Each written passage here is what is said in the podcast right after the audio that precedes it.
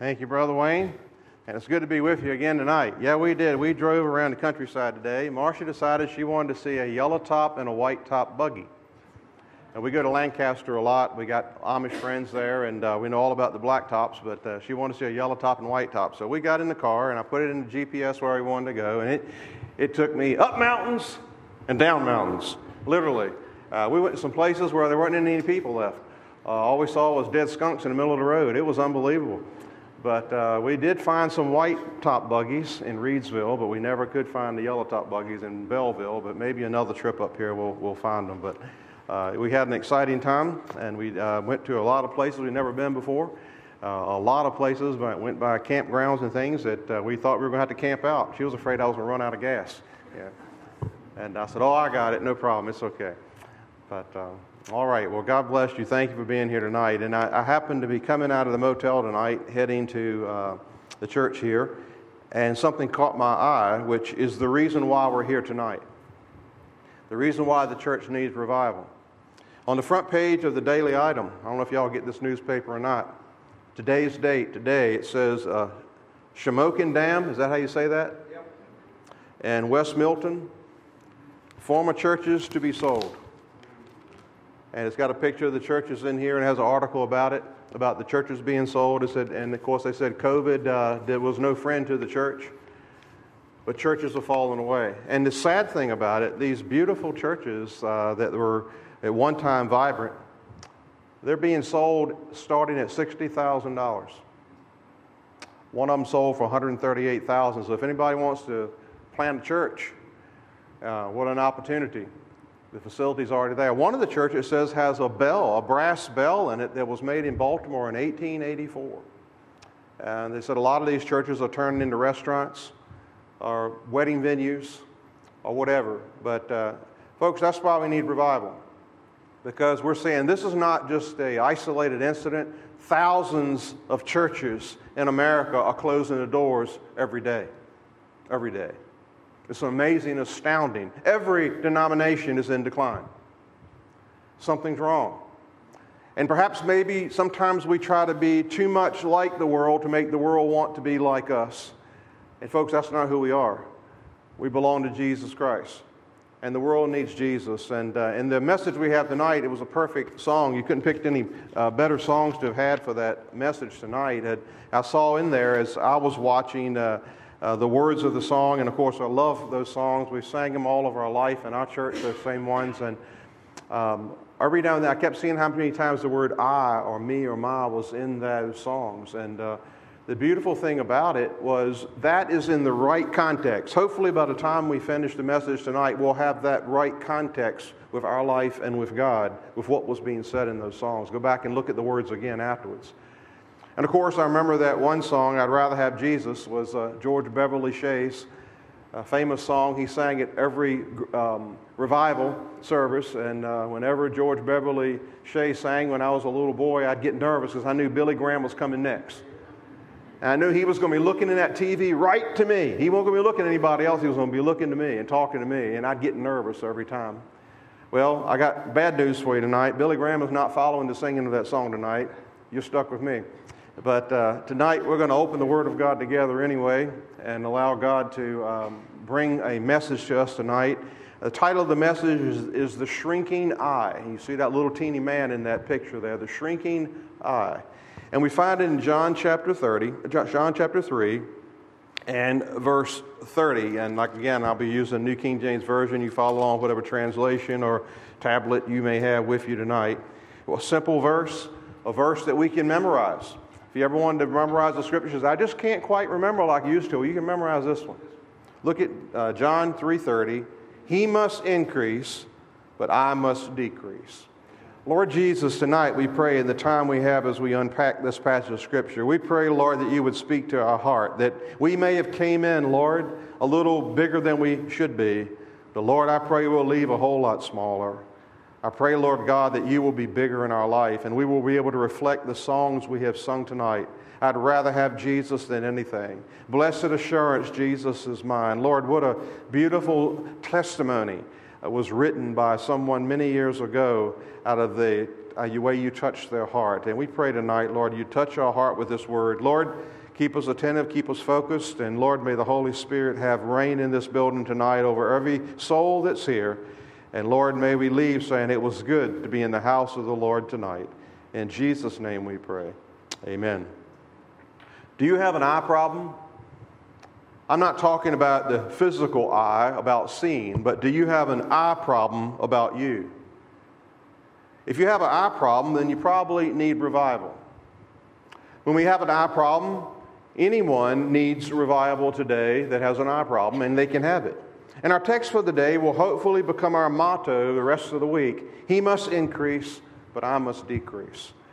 This is one on a one statement. It is you and me standing next to Jesus Christ, and we're confessing before Him, Lord, I must decrease, you must increase. You must be the one in my life that's leading and controlling my life, just like the prayer that was prayed tonight.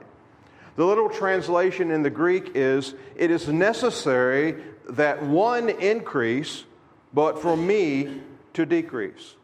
It is necessary, can be translated must, and is used three times in the Gospel of John concerning Jesus Christ. Three times we're told, three times mu- things must happen concerning Jesus. In John 3:14, we're told Jesus must be crucified. In John 3:30, Jesus Christ must increase. And in John 20 verse 9, Jesus Christ must rise again from the dead. These things are of divine necessity. They are ordained of God. It is inevitable that they are going to happen. There's a great need that these things be fulfilled in the human race. And it's good for you and me, for Jesus Christ to increase in our life and in our spiritual relationship. And this statement concerning Jesus in John 3:30 is a present active indicative Greek. This means this truth continues to be true. Jesus Christ must continue to increase and I must continue to decrease. It's not something that happens just one time when we're saved, but all the way through our life through the process of sanctification. We need to be becoming less and less and he becomes more and more. It was not just a relationship thing that he's talking about between John the Baptist and Jesus Christ, it was always true. He must continue to increase and will continue to increase, and I must decrease. And the must statement is also given in Jesus, Jesus Christ concerning all who are saved in John 3, verse 7. It says, Do not marvel that I said to you, You must be born again. It is of absolute necessity that anyone who wants to go to heaven must be born again. You must be born again or you will perish. It does not mean you will be born again eh, automatically, but there is no other way you can be right with God unless you are born again. And on the other side of the equation, we find me and you, don't we? But for me, I need to decrease. The must is added in italics in the New King James Version there in other words, in italics means it was not in the original translation. And sometimes the Greek, the way it's, it's written, uh, it writes for emphasis on the first part of the sentence, whatever the emphasis of the sentence is at the beginning of the sentence. And therefore, sometimes it's harder to interpret into English exactly. But we find it, it italics is added to add interest and understanding to what he's talking about. And because the verb form for decrease is not a present active indicative, it's a present infinitive middle. You say, well, what does all that matter? It matters a lot. Folks, the Greek matters. What, where it comes from matters. It's not how we interpret it, it's where it comes from. It's so important because otherwise we can get a wrong translation. And so, seeing the important thing of that is the decrease is a present infinitive middle. It means I myself must continue to decrease myself. See, God must increase, He's going to continue to increase, but I must decrease myself. Present infinitive means continuously and repeated not action, not a one time action. And the reason we do not need must here is because Christ is going to increase whether we choose to decrease ourselves or not. But for me, it is necessary for me to continue to decrease. And this will be a continual need all of my life. The greatest enemy you and I face in this world today is I. I always seek preeminence. I always fight for survival. I is selfish. I want all the decisions in my life for my benefit. I never see my sin as bad as the sin of other people. I, become, I became the God in the fall, the little g God in the fall. And I is in the middle of S I N sin. It is necessary for Jesus Christ to increase in our life every way and in every possible order. That is, I must decrease. I hinders me from knowing revival. In the account before us today, we see the rise in, of I in the disciples of John the Baptist. That's, that's the context of where this verse comes from. Let's look at that. The disciples of John the Baptist are starting to worry about themselves the devil tried to make a conflict between the camp of John the Baptist and the camp of Jesus Christ, a turf war, if you will. Look at John 3 22 to 26. After these things, Jesus and his disciples came into the land of Judea, and there he remained with them and baptized. Now, John also was baptized in Aenon near Salim because there was much water there and they came and were baptized. But John had not yet been thrown into prison. Then there arose a dispute between some of the John's disciples and the Jews about purification. And they came to John and they said to him, Rabbi, and he's talking about Jesus now. He talks to the rabbi. He's calling John the Baptist rabbi. And then he said, The he here is Jesus. Rabbi, he who was with you beyond the Jordan, to whom you have testified, behold, he's baptizing, and all are coming to him in the chronology of the events in the ministry of Jesus, there's something that never caught my attention until I read this passage again. John the Baptist was still baptizing, and Jesus' disciples were also baptizing at the same time. They were doing this overlapping type ministry. And in John chapter 4, verse 2, it reminds us that Jesus really didn't baptize anyone, but his disciples did the baptizing. Now, obviously, we understand why Jesus Christ didn't baptize anyone, because if he did, then everybody would say, Ha, I was baptized by Jesus. You were baptized by Peter. You can kind of get the feel there.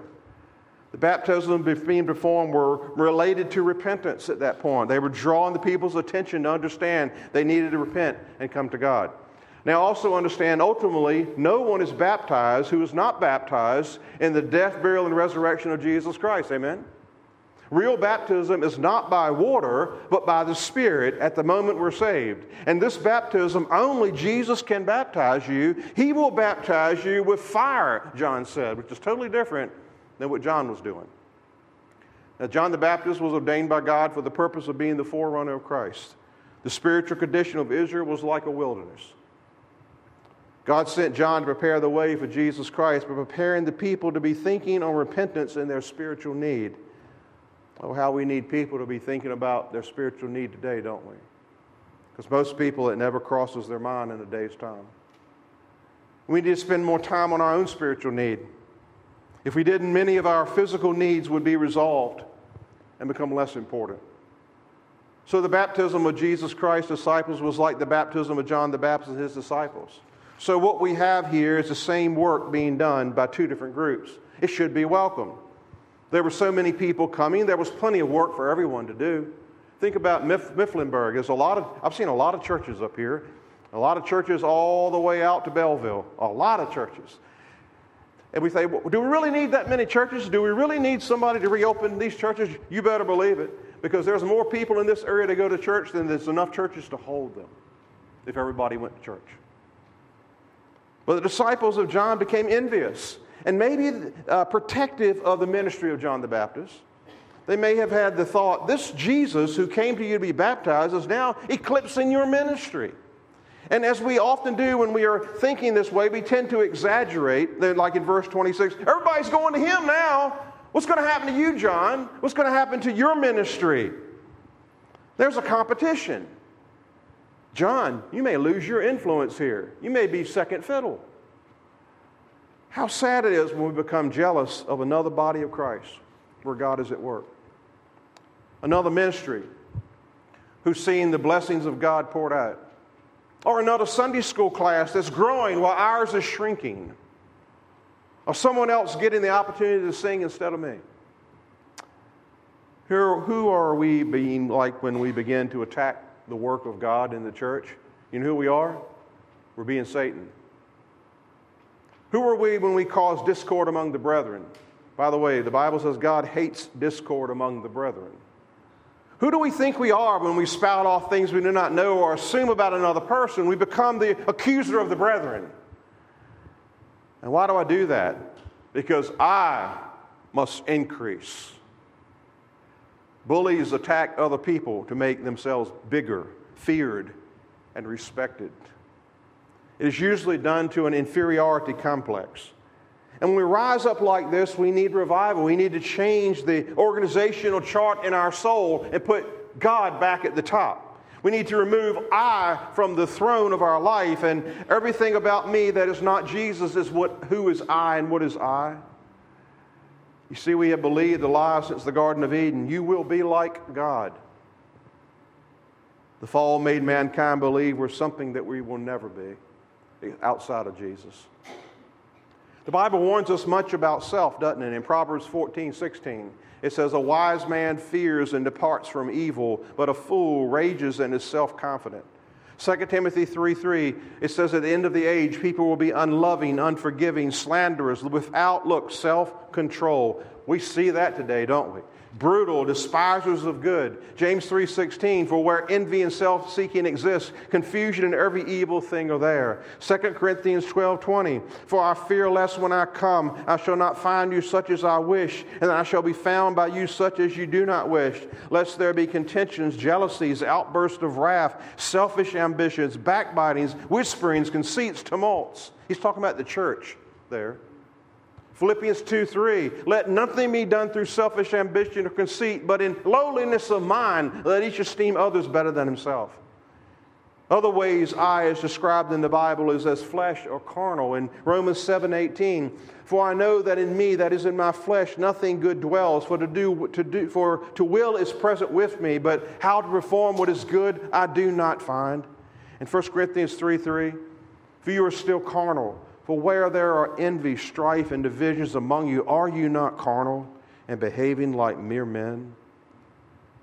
What stands between you and me and revival? I. I. I is what stands between us and revival. You see, the disciples of John the Baptist may have meant well, but they were thinking and acting selfishly, fleshly, and carnal. They were thinking as mere men Certainly, it was not the Spirit of God that led them to attack the work of Jesus Christ. I wonder today, how are we doing as followers of Jesus Christ? Is there anything competing in your life for Jesus right now? Any jealousy in your life that wants more time for I? Are the steps of your life planning more for Jesus to increase or decrease over the few days of your life in the future? How do the plans of your life reveal what is increasing and decreasing in your life tonight, right now? What do you and I need to remember about I in order to have revival? The first thing we see in the text is this the text reveals to us who I am is because of Jesus. That's what we must remember first. Who I am is because of Jesus. In other words, the grace of the Christian life is given, not earned. A man, and as John addresses his disciples, notice how he explains when they uh, go after Jesus and say, We got to stop what he's doing. John unpacks how they ought to respond to Jesus and why he must decrease and why Jesus must increase. And one of the things he tells them look, in the text, it says, A man can receive nothing unless it has been given to him from heaven. John the Baptist was not serving Jesus to pad his resume. He did not apply for a job opening for a forerunner of Christ. John the Baptist, born in a supernatural way to old Zachariah and Elizabeth. Elizabeth was related to Mary, the mother of Jesus. And John the Baptist was prophesied to come in the Old Testament to prepare the way of the Lord. That's what he was supposed to do. And the Lord Jesus had glowing words concerning John the Baptist, didn't he? In Luke chapter 7, verse 26 to 28, it says, but, but what did you go out to see? When he's talking about John the Baptist, a prophet? Yes, I say to you, and more than a prophet. This is he of whom it is written, Behold, I send my messenger before you, who will prepare your way before you. For I say to you, among those born of women, there is not a greater prophet. Jesus said this. There's not a greater prophet than John the Baptist. But he, he who is least in the kingdom of God is greater than he. John had large crowds coming out to him. He even gained notoriety with the Pharisees. They were mad at him, they were trying to stop him. John had disciples following him, calling him rabbi. John knew he was called by God for this purpose and was even told personally by the Holy Spirit he would recognize the Lamb of God when he showed up. He would know who he was. And John the Baptist baptized Jesus Christ. If there was ever a man with pedigree, certainly it was him. If there was ever a man that could have a swelled head about what he had accomplished, it was John the Baptist. But we don't see that in John the Baptist at all, do we? He quickly clarified this to his disciples. It is not about me, folks. It's not about me. It's about God. It's about the work of God. It's never about the preacher. It's never about the leaders of the church. It's always about God. It must be about God. Why? Because leaders will fail you. I will fail you. I have flesh. I can fail you. But, but God will never fail you, He'll never let you down. Which one of us saved ourselves? Which one of us climbed up to heaven and scribbled our name in the Lamb's Book of Life? What did I do to save myself? The answer is zero. Knowing we were saved by grace should humble us. Twas grace that taught my heart to fear, and grace my fears relieved. Amazing grace, John Newton. You know what? A Calvinist should be the most humble person on earth. It worries me when I see a, a proud Calvinist. John the Baptist quickly separates himself from Jesus Christ. His disciples want him to pull rank, to show he was superior to his pupil, Jesus. And John reminds him, I do not have that kind of authority. I am what I am because God gave me the authority to do that. And the authority that Jesus has is higher. I was born to do this, that I may point to Him so the world will follow Him. John quickly corrects a human error. Seeking after God was not the invention of man, God gave it. Religion can become very human or even connected to pagan religions and practices, but God is real and He requires the worship of mankind, and He alone deserves the worship of mankind. Amen. Sometimes my eye wants to receive what I do not deserve. Even our salvation is not about us becoming spiritually woke. It is about God opening our eyes and our ears. It's about God giving us what we do not deserve. It is about God dying for our sins on the cross to satisfy the wrath of God. What do you have, especially spiritually, that God did not give you freely? That's what we come to in this point. That's the point John's making. We must decrease, he must increase. And when he increases church, revival comes to the church. Jesus Christ, whom John the Baptist introduced as the Savior. He is the one who died for John the Baptist and for you and for me. In another account, Jesus Christ told us in Luke 14, 8, 10, when you were invited or by some, anyone to a wedding feast, do not sit down in the best seat, lest one more honorable than you be invited by him. And he who invited you and him come and say to you, uh, Give place to this man, and then you will begin with shame to take the lowest place. But when you're invited, go and sit down in the lowest place, so that when he who invited you comes, he may say to you, Friend, go up higher. Then you will have glory in the presence of those who sit at the table with you. Who is seating in the best seat in your life right now? You know what Judas said? Lord, is it I? John the Baptist knew his place. He knew what he was, and he knew what he was given by God. Folks, without Jesus Christ, I'm nothing. I'm hopeless and I'm condemned, and I have no way to heaven. Envy and jealousy have no place in the body of Christ. What spiritual thing do we have that we did not receive? And we cannot receive it unless God gives it. And the body of Christ is not about me, it's about Jesus Christ. We are in His body. We become one body, and there's one fellowship in Jesus Christ. And the body is about us being the body of Christ on the earth now while He's in heaven. The body doing the work that He called us to do. Our life in Jesus Christ is not just about salvation, it's about fellowship. We live in Jesus. 1 John 1 3 says that which we have seen and heard, we declare to you that you also may have fellowship with us. And truly, our fellowship is with the Father and with His Son, Jesus Christ. And the Apostle Paul reminds us in Galatians 2.20, one of the most powerful verses in the Bible, right? Galatians 2:20. I have been crucified with Christ. It is no longer I who live, but Christ lives in me. And the life which I now live in the flesh, I live by faith in the Son of God, who loved me and gave himself for me. Paul said, As far as this is I concerned, I'm going to give my life to Jesus and let Jesus decide what he'll do with it. That's all God's asking us to do, church.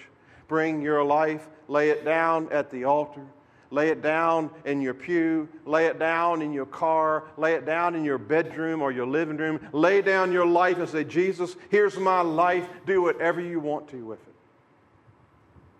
And revival will come. How about it, Christian? Have we gotten over being saved? Revival comes when He increases in our life and we decrease.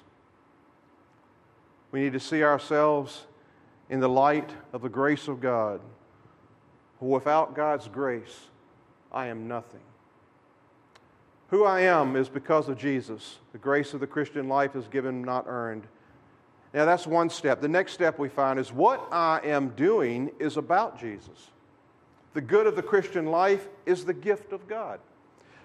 John answers again. He goes on to, to, explain even more. He says, You yourselves bear witness that I said, I am not the Christ, but I have been sent before him. You see, God did not save us to do church, God saves us to do his bidding from above. And we can do everything right as far as we know it as a church is concerned, but we may not be serving God. We may just be serving ourselves. We may just be fellowshipping within ourselves. The last thing the church needs to be is a social club. It needs to be a place where people pour out their heart to God and seek His face. A place where people know, Lord, if you don't go back out there with us in the world, we can't make it. And what will happen? We'll shut down like these churches here eventually. Somebody buys for $60,000. John the Baptist made it clear he was not the Christ, not the Messiah, he was not a, a title received by a human being. John confessed, I cannot save you. My task, my calling is to reveal the one who can save you, whose sandals I'm not worthy to loose. What I'm doing is about Jesus. Can you and say, and I say on a daily basis, what I'm doing is about Jesus.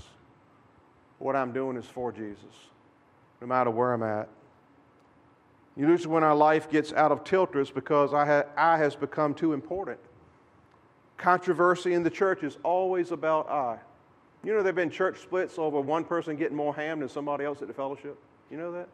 You know, there have been church splits over what color the carpet is supposed to be in the church. I. I. Bitterness and resentment is all about I. Revival brings us back to that right relationship with Jesus Christ. Now, decrease does not mean quit. Someone say, Yeah, I'll be glad to decrease. Let somebody else do it. Can't wait till I get off this committee. I won't be on the committees no more. They won't ever tag me for that again. If I can just stop, get through this, I will never ask to be do that again, right? No, now decrease doesn't mean quit. And the problem is, too many Christians are quitting today. Why? It's getting a little more difficult. And they're falling away.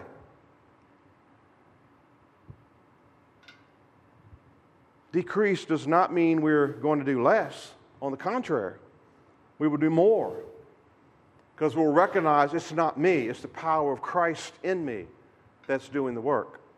Jesus Christ reminded his disciples in John 15, John 15, 5, I am the vine, you are the branches. He who abides in me and I in him bears much fruit. What does he say? Well, without me you can do a little bit. Is that what he said?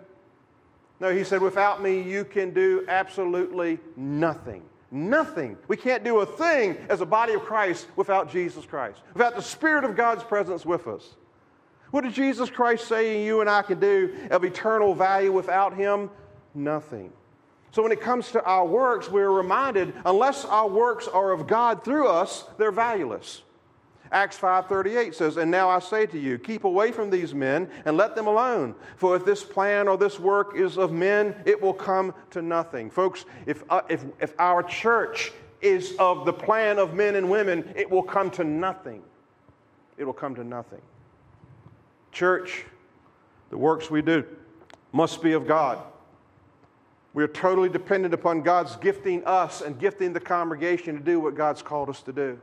In Philippians 2:13 it says for it is God who works in you both to will and to do his good work, his good pleasure. A revived church is a working church because God is moving in that church for his good pleasure. I'm always embarrassed when I hear a pastor talk about this is my church. Or let me, let me my church is running 565,000 in Sunday school. Yeah. Or to hear members of the church say, This is my church. I want it this way because it's my church. No, it's not. It's not the pastor's church and it's not the congregation's church. This is God's church, or it's not a church at all. The church belongs to Jesus Christ and exists for the purpose of doing His will. It is God alone who has gifted the body of Christ spiritually. Jesus Christ has given us the spiritual gifts. So, what is your spiritual gift? What has God given you? If you've been saved, you've got at least one spiritual gift that God's given you. He's gifted you in that way. He's gifted you to put you in this body of Christ. Why? Because the body of Christ needs that spiritual gift to be complete. Look at Ephesians chapter 4. And he himself gave some to be apostles, some prophets, some evangelists, some pastors and teachers for the equipping of the saints, for the work of ministry, for the edifying of the body of Christ. See what it says? It didn't say that God brings a couple people along to do all the work of the church. It says he brings these people in to equip the body of Christ to do the work of the ministry. And the body of Christ does the work till we all come to the unity of the faith and of the knowledge of the Son of God, to a perfect man, to the measure of the stature of the fullness of Christ, that we should no longer be children tossed to and fro and carried about with every wind of doctrine by the trickery of men in the cunning craftiness of deceitful plotting, but speaking the truth in love may grow up in all things into him who is the head, Christ from whom the whole body joined and knit together by what every joint supplies, according to the effective working by which every part does its share, causes growth for the body, but the edifying of itself in love. You see, the body grows when everybody is doing what God gifted them to do. And we're focusing on one. Why? Because we're all decreasing and He's increasing. When all of our visions are focused on that one person, then the church is ready to move and do what God called us to do. Where does my life fit into this equation? Well, God has gifted us. If you've been saved, you've been given at least one spiritual gift. And I must exercise that gift for the edifying of my brothers and sisters in Christ. Spiritual gifts were never given for our own edification, but to serve Christ. And we serve Christ when we serve the body. And Jesus Christ even told us, If you have done it unto the least of these, you have done it unto me. And in Romans chapter 12, he goes on to talk about this, this giftedness. And listen, remember, it's not that we have determined these gifts. God has given these gifts to us. So there again, it's all about God, right? Look at Romans 12, 3, 8. For I say, through the grace given to me, to everyone who is among you, not to think of himself more highly than he ought to think, but to think soberly, as God has dealt to each one a measure of faith.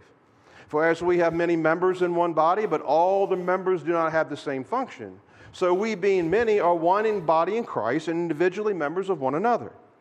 Having then gifts differing according to the grace that is given to us, let us what? Use them. If prophecy, let us prophesy in proportion to our faith. Or ministry, let us use it in our ministering. He who teaches in teaching, he who exhorts in exhortation, he who gives with liberality, who leads with diligence, he who shows mercy with cheerfulness.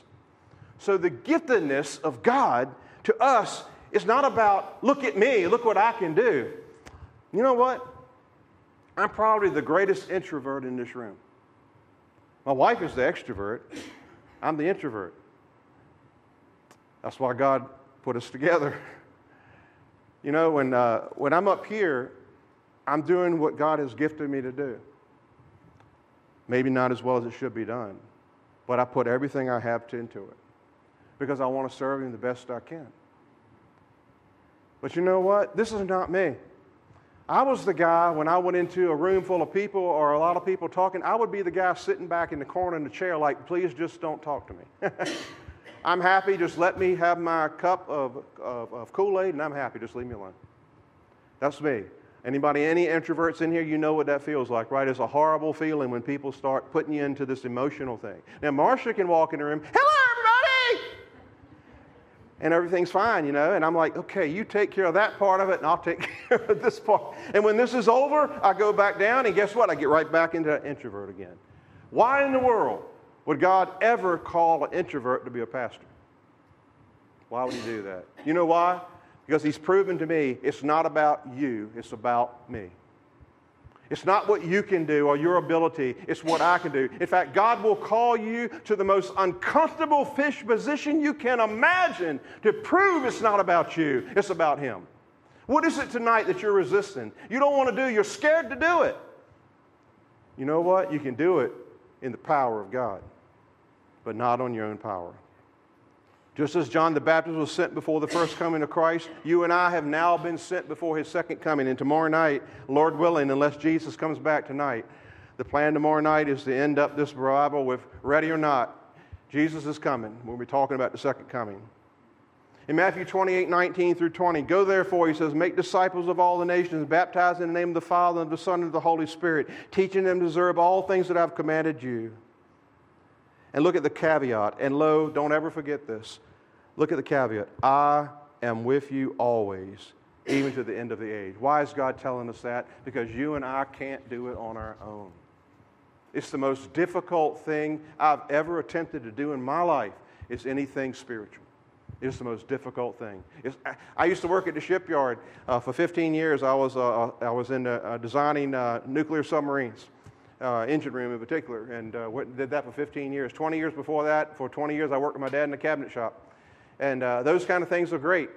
The physical things, you know, it was amazing jobs. Uh, both of them were amazing jobs. And I could do that. I could learn how to do that task, that, that skill. But this is totally different. It's totally different. Our life is about using the gifts of God He gave us. Why? Because we want other people to see Jesus in us. What did Andrew tell his brother Peter? Come and see. Come and see the Messiah for yourself. What did Philip tell Nathanael? Come and see. Some may say, well, I must decrease. It's just a figure of speech. Well, is it? Well, Philippians chapter 3, verse 7 and 9 says, But what things we are, were gain to me, Paul said, these I have accounted loss for Christ. Yet indeed I also count all things loss for the excellence of the knowledge of Christ Jesus my Lord, for whom I have suffered the loss of all things, and count them as rubbish, that I may gain Christ, and be found in him, not having my own righteousness which is from the law, but that which is through faith in Christ, the righteousness which is from God by faith. Paul didn't believe it was a figure of speech. Paul knew he had to decrease. Our life in Jesus Christ now is about the fruit. And Romans 7 4 says, Therefore, my brethren, you also have become dead to the law through the body of Christ, that you may be married to another, to him who was raised from the dead. Look, that, look, that we should bear fruit to God. You see, we can't bear fruit to be saved, but after we're saved, we bear fruit. That's the difference. But let us remember, church, our work will always be under the authority of God. That's why, that's why you and I have no authority to change the Word of God. We have no authority to say, well, the Bible may not say that anymore. Just because the world drifts further and further away from the truth, we don't have the authority to change it. And when we do change it, that's why some churches close. Because if the church is like the world, the world's already got all it wants of that. Nothing different. And the church is not a museum for saints. We must decrease. It is to be called a house of prayer. He must increase. See, who I am is because of Jesus Christ. What I am about, about I'm, I'm, doing is about Jesus Christ. And just one more, if you can hang with me uh, tonight, um, and this one will not be as long. Why I am is to exalt Jesus. You know, I have some older people sometimes that'll tell me, I don't know why God's got me here. I don't know why I'm still here. I know why you're still here. I can tell you tonight to exalt Jesus Christ. He wants people 10 years old, 20 years old, 40 years old, 70 years old, and 100 years old being someone that's exalting Jesus Christ. That's why you're here. That's why God's got you here. You're not too old to do things. You can still worship the Lord Jesus Christ. You can still put on Christ when you go out there in that world. And you can still stand for Him. And you can still love Him with all your heart and mind and soul. You can exalt Jesus every day. Every believer. especially if you have a telephone. Use it for the glory of God. Amen. The goal of the Christian life then is Christ be exalted through my life. That's my goal. See, everything is centered around Jesus now. Jesus is the one that saved me, Jesus is the one that gifted me. Now I want to give my life to exalt Him and His name. It says in the text, John said, He who has the bride is the bridegroom, but the friend of the bridegroom who stands and hears him rejoices greatly because of the bridegroom's voice. Therefore, this joy of mine is fulfilled. What did he say? I am so excited that I've seen Jesus. I'm so excited to know he's here because I know he's the Messiah and he's going to take away the sins of the world and ultimately the kingdom of God is coming. He was beside himself with giddiness and joy. Are you and I living a spiritual purpose in our life? The goal of self is self gratification. Self, take your ease in life. Self finds its fulfillment in life from the old lie. Self seeks success by the lust of the eye, the lust of the flesh, and the pride of life. Self serves its own will. How foolish would it be when here comes the bride plays and here comes the, the best man sashaying down the aisle? Yeah. But we're called to rejoice over the bridegroom, aren't we? Are we rejoicing over the bridegroom, church? He might come tonight.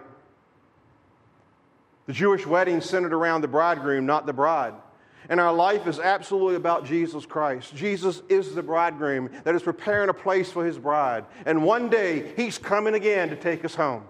John rejoices in the bride coming to Christ, not coming to him. What will it be like one day to hear the voice of the Lord Jesus Christ? And here it is in Revelation 22 17. And the Spirit and the bride say, Come. And let him who hears say, Come. And let him who thirsts who come. Whoever desires, let him take the water of life freely.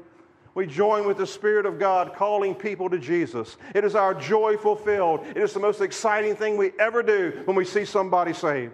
That is exactly what John the Baptist is talking about here. I am so excited that Messiah has come. I am the friend of the bridegroom, the best man, if you will. But my task is to give my allegiance and my support and everything I have and everything I'm living for to Jesus Christ. God needs nothing, but He allows me to serve Him and see the fruit of the Spirit of God before my eyes.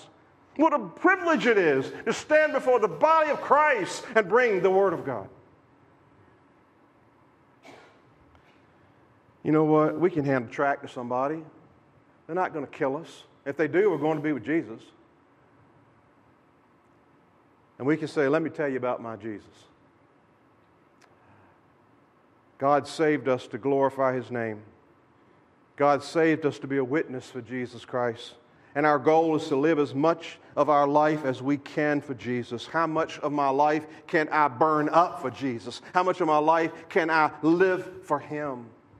And God placed this church on this corner in Mifflinburg to be a witness for Jesus Christ, to be a powerful voice in Mifflinburg against the darkness in love. There's not a miserable Christian cannot be, that cannot be filled with the joy if they serve the bridegroom. It's the only fulfilling thing you'll ever do in your life. I've tried other things. Nothing has come close to touching this? Nothing. Behold the Lamb of God that takes away the sins of the world. The Christian life is not a, not a boring religion, it's about action, it's about transformation. We are the bride of Christ, and we have his engagement ring, the Spirit of God. We are waiting for his coming, and we serve him while we wait. Did the Lord Jesus Christ increase after John the Baptist? Oh, yes, he did, didn't he? Will the Lord Jesus Christ increase after you're in the grave? Oh, yes, he's going to increase.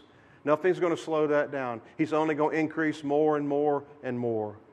Jesus Christ must increase, and he will increase. And the knowledge of the Lord, the Bible tells us, will fill the entire earth. And no longer will people say you need to know the Lord, Jeremiah the prophet says, because everybody's going to know who he is in the world. This line of Judah is going to sit on that throne in Jerusalem, the throne of David, soon. And everyone will know Jesus is the real Messiah. He's the real Christ. He is the Son of God. The world will go after him, the Bible says, and the new heaven and new earth will know only God the Father, Son, and Holy Spirit, one God forever. And Christ must increase, and he will increase. And here's the aha moment for the Christian the only good in me is God. The only meaningful work I do with my life is through the Spirit. And the only reason I'm a Christian is because of what Jesus Christ did for me in that case, Lord, may I decrease and may you increase in my life tonight. Decrease means the shrinking eye. I must decrease. Maybe I got too many things planned for my life to serve God, and maybe it's time to cut some of them out.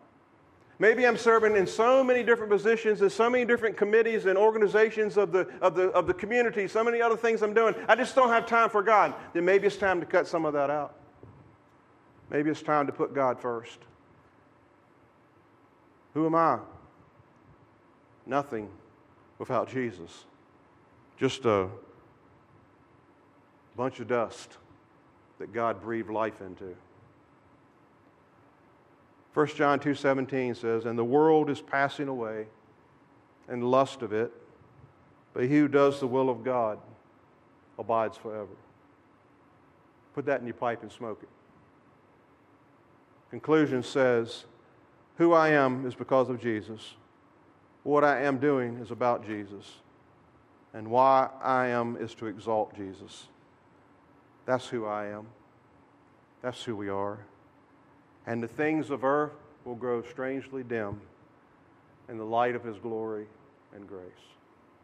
Father, as we bow before you tonight, oh, Father, we pray that we would not miss the moment to decrease and you increase. Lord, there may be a lot in our, on our plate, and there's nobody and no family, nobody that doesn't have troubles. Everybody has problems.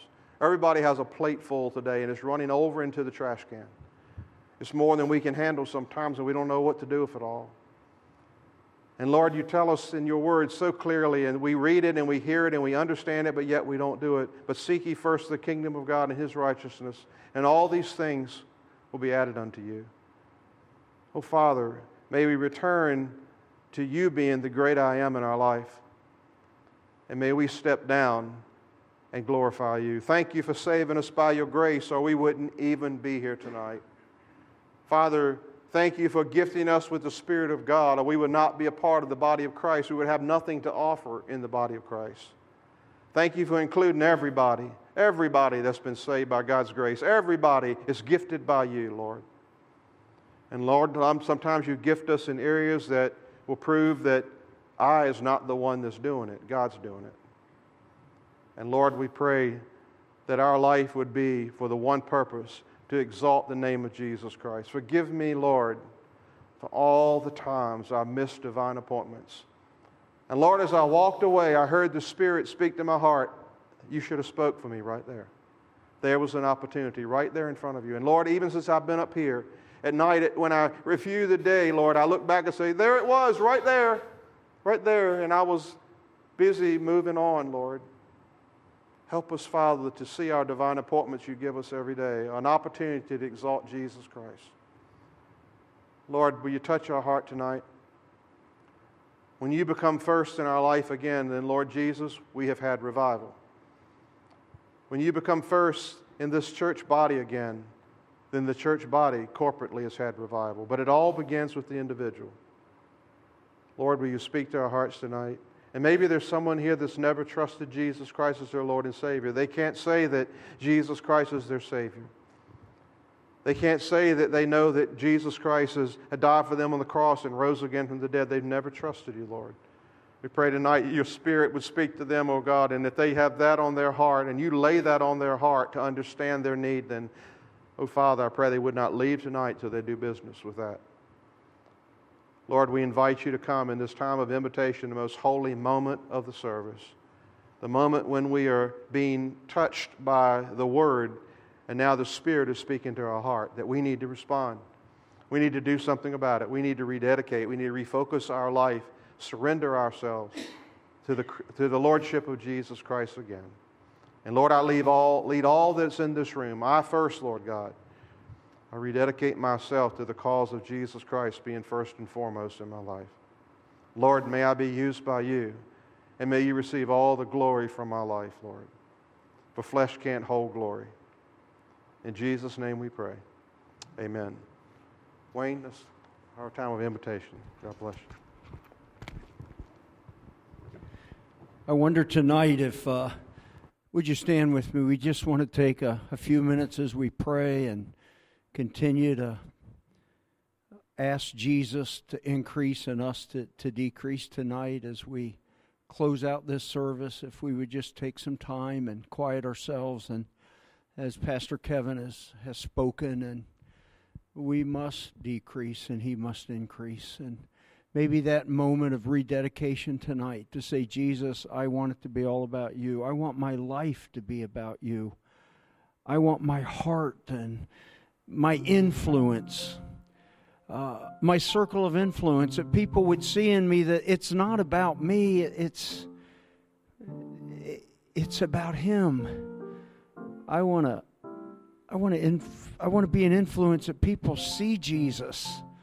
And God help my life and my spirit, God, to be right before you. God, I pray you would help my spirit and my heart tonight to be totally, God, given to you and your will and the future. And this church, God, this ministry, this place that we have an opportunity to share together. Oh God, that you would increase that Jesus would be seen in our lives and in our desires and our attitudes and the things that we embrace in life, that Jesus would be bigger, God, I pray. Oh Lord, help us to have that spirit and attitude. That we would see others, Lord, better than ourselves as Paul writes. God, it would be about people coming to faith in Christ. God, check my heart tonight. Check our hearts tonight, God, I pray. Oh Lord, tender our hearts, I pray. Thank you that you call us. You promise to come and fill us and your Holy Spirit to guide us and lead us. Tonight that there would be a, a humility before you, Lord Jesus, I pray. Thank you that you're a great God. Thank you that you make it possible. Thank you that you do it within your people because it's your Holy Spirit that touches and cleanses and changes, God. We thank you for that tonight. Thank you for the call. Thank you for the truth. God. Help us to decrease and you to increase, I pray.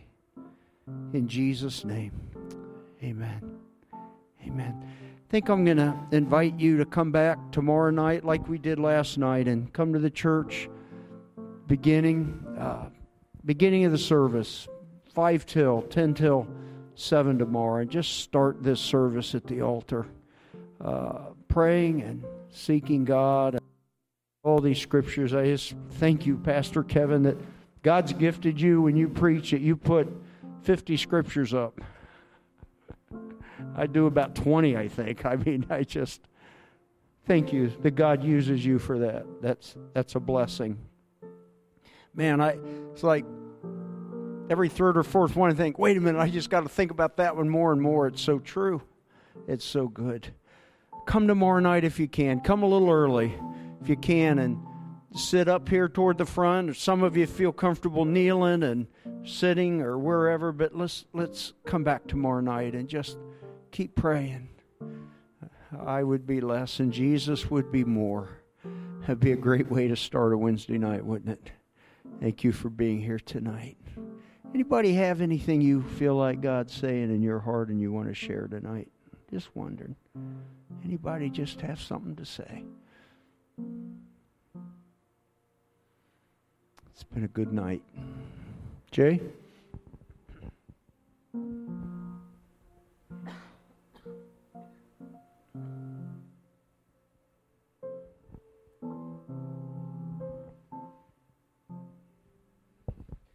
I just feel like um God is really telling me tonight that I just need to not re- need to recommit myself and um allow him to use me.